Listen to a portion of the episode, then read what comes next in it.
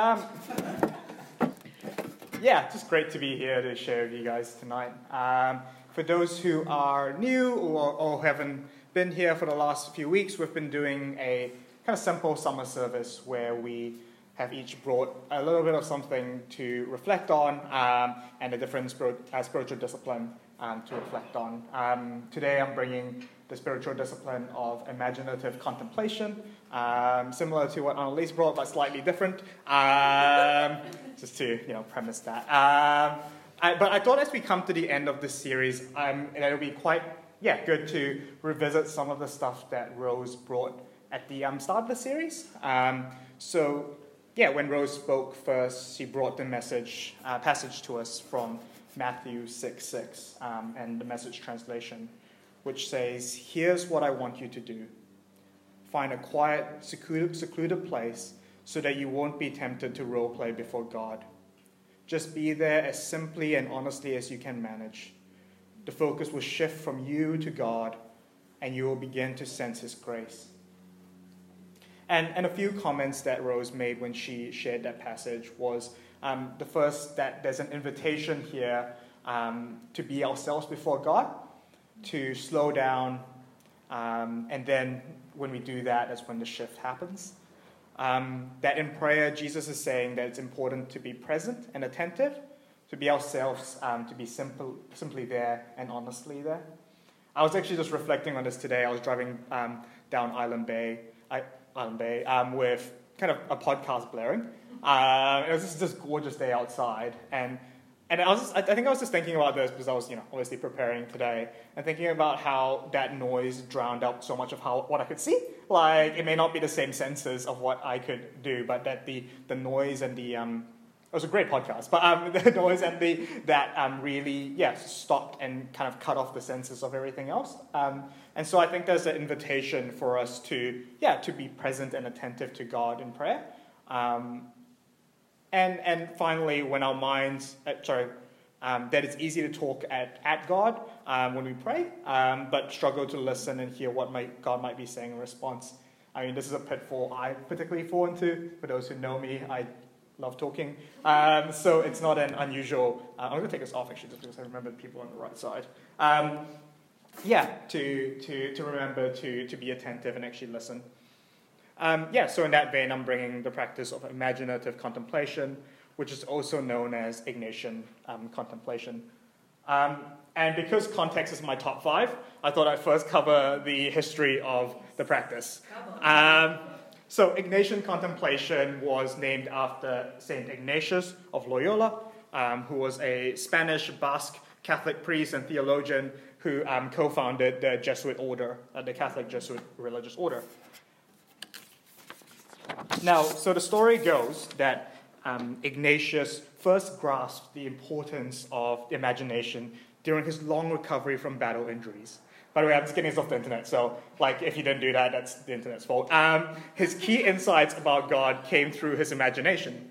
He used to daydream about the lives of the saints, their acts, or about feats of knightly valor, and this website says, and romantic adventures which is a really weird addition to uh, the list. Anyway, uh, through this, he developed um, this practice of imaginative contemplation, um, using his imagination and integrating this into his prayer, um, into approach of a spiritual life that, yeah, he outlined in his book, um, Spiritual Exercises.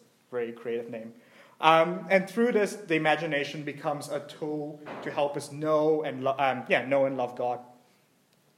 And I thought, just reading the story, that reminded me a lot about my experience of imagination and this particular spiritual discipline, um, which I will go on to describe. Uh, yeah, so I have a vivid and deep imagination. Um, it was and still is uh, normal for me to imagine worlds at a time um, and keep them in my head, and I, have always loved that. Um, one thing that popped into my head when I was writing this was that I used to imagine I was a saber-toothed tiger um, that would turn into like a human anthropomorphic form, and then the two saber tooth would become like two swords, like sabers. Uh, absolutely riveting stuff. And he had a friend with him who was a rhino, and he turned into a rhino with like a big spear. It's like a buff dude. Anyway, uh, side point. Um, just thought I want to share that with someone.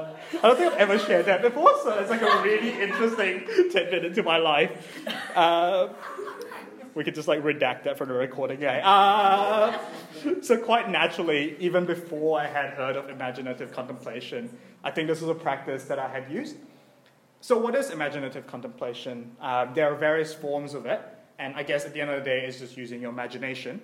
And an example of last week Annalise brought was this beautiful form of imaginative contemplation. But um, the, the type I'm bringing today and speaking about today is, is, is the kind of the most common form, I guess. And how it works is that you take a passage from Scripture, usually one from the Gospels, and you immerse yourself in it imaginatively using all your senses. So you read the passage, you feel the heat of the day, you smell the livestock, if there are any, the clouds onto the dust on the road, listen to Jesus' words, watch his actions. It's a way to engage with the gospel personally and with all our faculties. In short, we imagine to place ourselves fully within a story from the gospels, allowing God to speak to us through our, all our senses.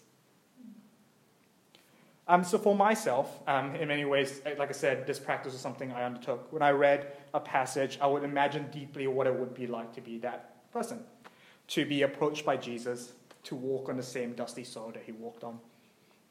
And, and in doing so, I think, I believe that this practice cuts against this ingrained desire of myself and people around us um, to, to be this pure, rational self. I think, um, for those who don't know me, I'm a lawyer, and one of the things that comes with that is this expectation to think in a way that's like, like all logic and rationality and nothing else. Um, and that the assumption that all people are rational creatures and that's it, and there's nothing, anything outside of that cannot be, yeah, cannot feed us. Um, I thought this quote, again from the internet, um, really spelled it out quite well. It said, We live in a rational left brain world with global technology at our fingertips. Yet, as human beings, our soul is still fired by color and imagination. Our minds are storehouses of Im- images and memories, and through them, God works in our hearts. Praying with our imagination can create a deeper and more personal intimacy with Jesus, Mary, the disciples, and others written about in the scripture. We can take the familiar stories we know and let them flow through our own imagination and see where God guides it. And, and I was reflecting on this today that sometimes I think with these spiritual disciplines, we can be really quick to want this outcome from it. Like that I want to do a spiritual discipline and I want a word from God. You know, go, I don't know, somewhere. Uh, go, go do this or go, go be that, right? Um, but I think I've come to this realization that sometimes in these spiritual disciplines, there's a deep work, as a deep um, word that's spoken into you that you can't even pinpoint. Um, that in these, the practicing of it, that even we're not able to name it, that God's working in those spaces. So I think this is an encouragement that if you do try any of those spiritual disciplines, that it may not be a, nat- a necessarily this tangible thing to receive from that. It may not be a word necessarily, but it may be that God is working in this way that our rational selves can't even comprehend. Just a thought. Um, so, how do you start? Um, we first get in a comfortable, quiet space. This is the um, traditional um, first step for all spiritual disciplines. Uh, settle yourselves, ask God to open our hearts and imaginations.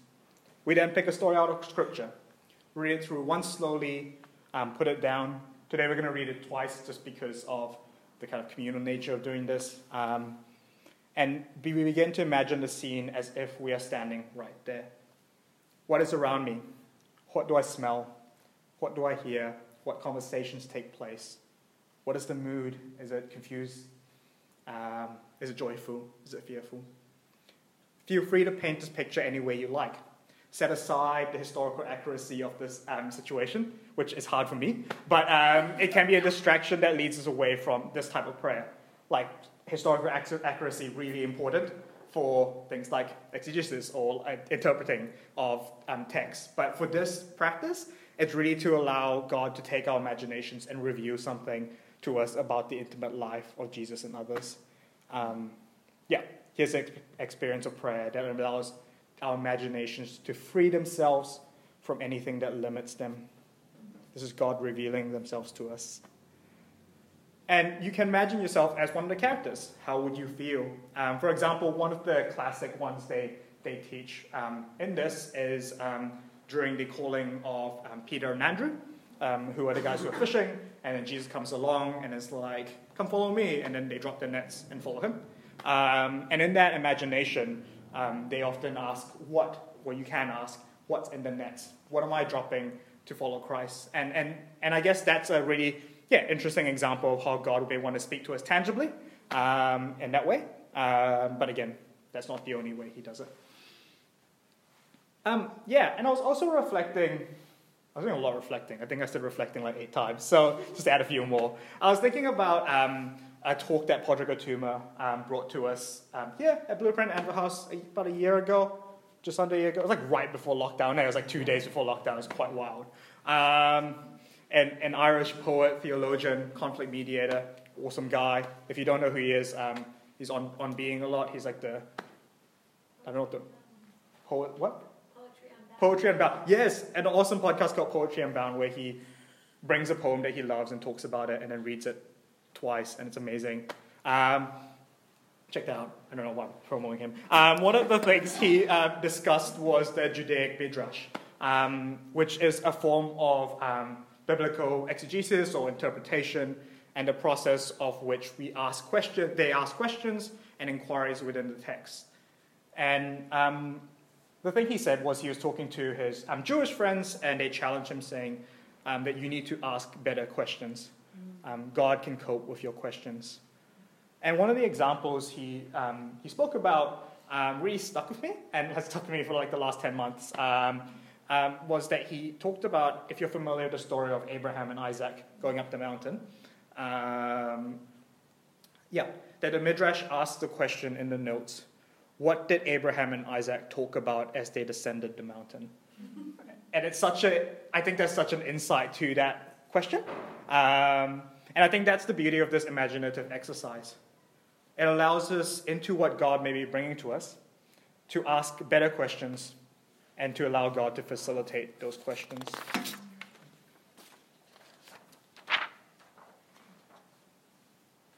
Peppermint tea break.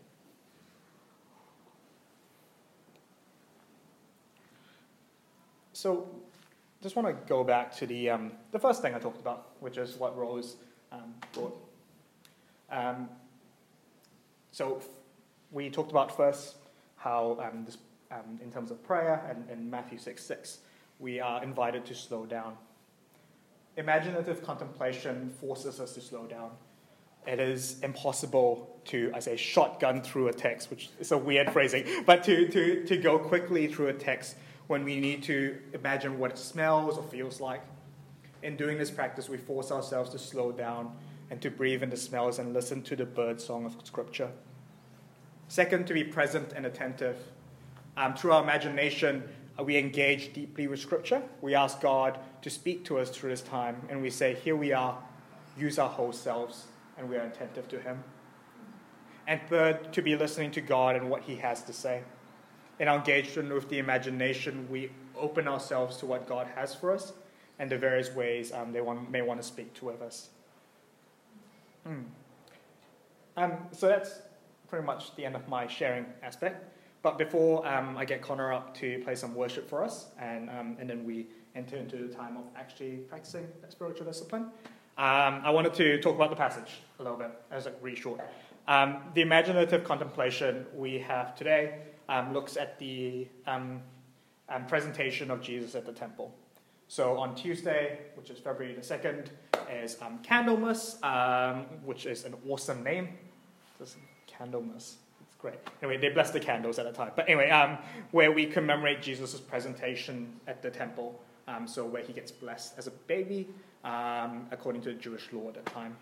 Um, yeah, and I think like some of those like kind of nitty gritty passages that like kind of like don't I don't know for me at least kind of don't sit well sit not sit well but sit um, that don't necessarily lend itself to easy interpretation um, when you first read it. I think this is a cool exercise for that because the mundanity of that can be where God speaks through to you. Just a thought. Um, so yeah, um, I'll invite Connor up to sing a few songs. um, then we will practice this community after worship. Um, feel free through worship to find a space which is comfortable for you. Um, don't feel like you need to stand or, um, or sit in your seats. Um, feel led as you need to. Yeah. Um, let's get Jess up to do the reading. Literally asked Jess two minutes ago, so. okay. When the eighth, is that on? When the eighth day arrived, the day of circumcision, the child was named Jesus, the name given by the angel before he was conceived. Then, when the days stipulated by Moses for purification were complete, they took him up to Jerusalem to offer him to God as, a command, as commanded in God's law. Every male who opens the womb shall be a holy offering to God. And also to sacrifice the pair of doves or two young pigeons prescribed in God's law. In Jerusalem at that time there was a man, Simeon by name, a good man, a man who lived in the prayerful expectancy of help for Israel. And the Holy Spirit was on him. The Holy Spirit had shown him that he would see the Messiah of God before he died. Led by the Spirit, he entered the temple as the parents of the child Jesus brought him in to carry out the rituals of the law. Simeon took him into his arms and blessed God. God, you can now release your servant. Release me in peace as you promised. With my own eyes, I've seen your salvation. It's now out in the open for everyone to see. A God revealing light to the non Jewish nations and of glory for your people Israel. Jesus' father and mother were speechless with surprise at these words. Simeon went on to bless them and said to Mary, his mother, This child marks both the failure and the recovery of many in Israel, a figure misunderstood and contradicted, the pain of a sword thrust through you, but the rejection will force honesty as God reveals who they really are. Anna, the prophetess, was also there, a daughter of Phanuel from the tribe of Asher. She was by now a very old woman. She had been married seven years and a widow for 84. She never left the temple area, worshipping at night and day with her fastings and prayers. At that, at that very time, Simeon was praying, she showed up broke into anthem of praise to God, and talked about the child to all who were waiting expectantly for the freeing of Jerusalem. When they finished everything required by God in the law, they returned to Galilee and their own town, Nazareth.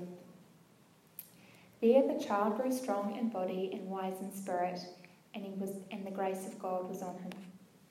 Um, find a place where you feel comfortable. Um, feel free to move from your seats lie down, lie back. Um, take your time with this prayer. Um, God is in no rush. So, how it'll work is I'm going to read parts of the passage um, at a time, and as I do, um, I'll take a break in between to allow you to imagine the scene. Um, yeah, sense the senses and allow God to speak.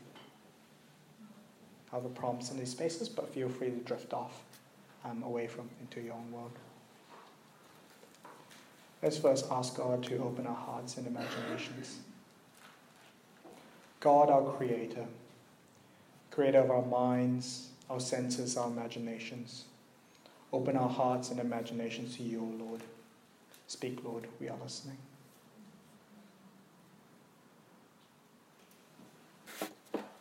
Then, when the days stipulated by Moses for purification were complete, they took him up to Jerusalem to offer him to God as commanded in God's law.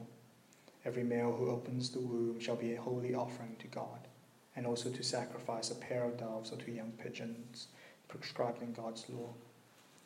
In Jerusalem at that time there was a man, Simeon by name, a good man, a man who lived in prayerful expectancy of help for Israel. And the Holy Spirit was on him the Holy Spirit had shown himself, him, shown him that he would see the Messiah of God before he died. Led by the Spirit, he entered the temple.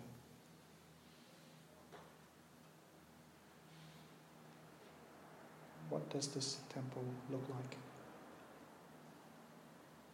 Is it a small a large space? Is it lavish, adorned, or simple? Is the day warm or is it cold?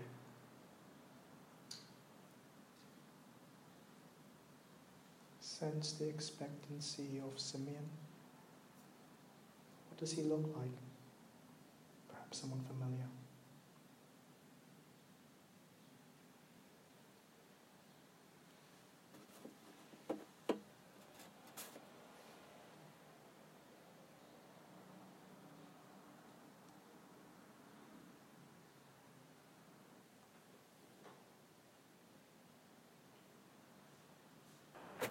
As the parents of the child, Jesus brought him in to carry out the rituals of the law. Simeon took him in his arms and blessed God. God, you can now release your servant. Release me in peace as you promised. With my own eyes, I have seen your salvation. It's now out in the open for everyone to see. A God revealing light to the non Jewish nations and glory for your people, Israel. Picture Simeon holding Jesus in his arms. Imagine how he would have felt to hold the Messiah.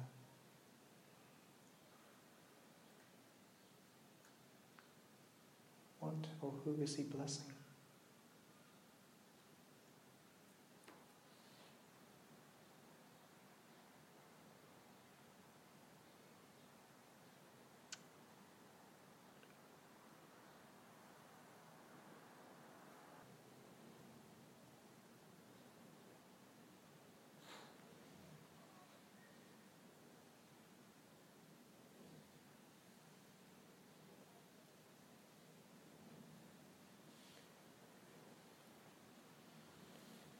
Jesus' father and mother were speechless with surprise at these words. Simeon went on to bless them and said to Mary, his mother, This child marks both the failure and the recovery of many in Israel. A figure misunderstood and contradicted, the pain of a sword thrust through you. But the rejection will force honesty as God reveals who they really are. Imagine Mary and Joseph. A surprise.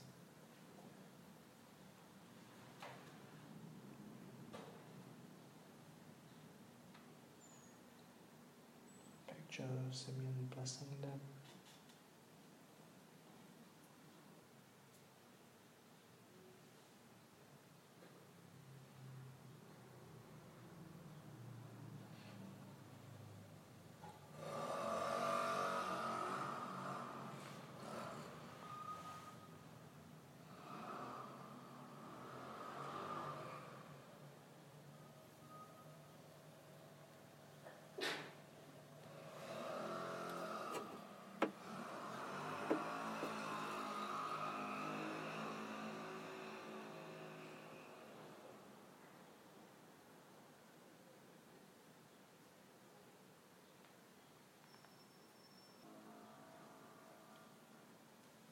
Anna the prophetess was also there, a daughter of Phanuel from the tribe of Asher. She was by now a very old woman. She had married seven years and a widow for eighty-four. She never left the temple area, worshipping day and night with her fastings and prayer. At the very same time Simeon was praying, she showed up, broke into an anthem of praise to God and talked about the child to all who were waiting expectantly for the freeing of Jerusalem. What does Anna look like? Imagine her praise, the feeling she felt, and the jubilation when she has realized that she is witnessing the Messiah they have been waiting for.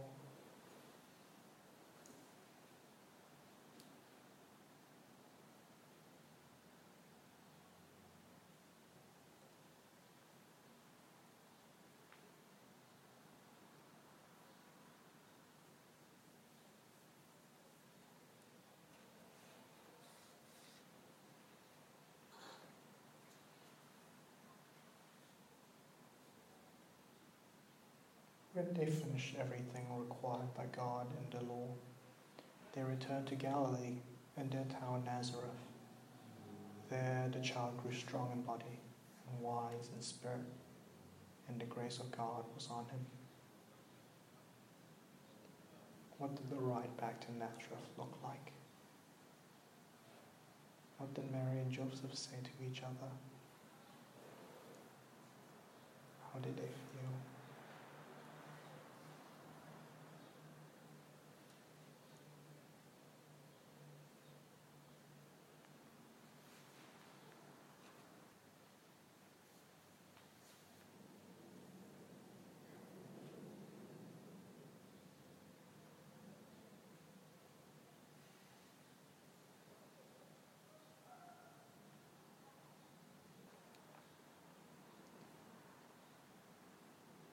Take a time.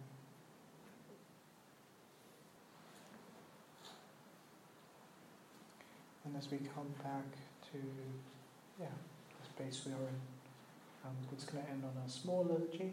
Um, it's the liturgy that's in the lectionary for Candlemas.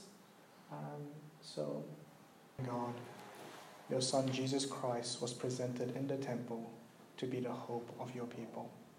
Grant us pure hearts and minds, that we may be transformed into his likeness through Jesus Christ our Lord, who lives and reigns with you in the unity of the Holy Spirit, one God, now and forever. Amen.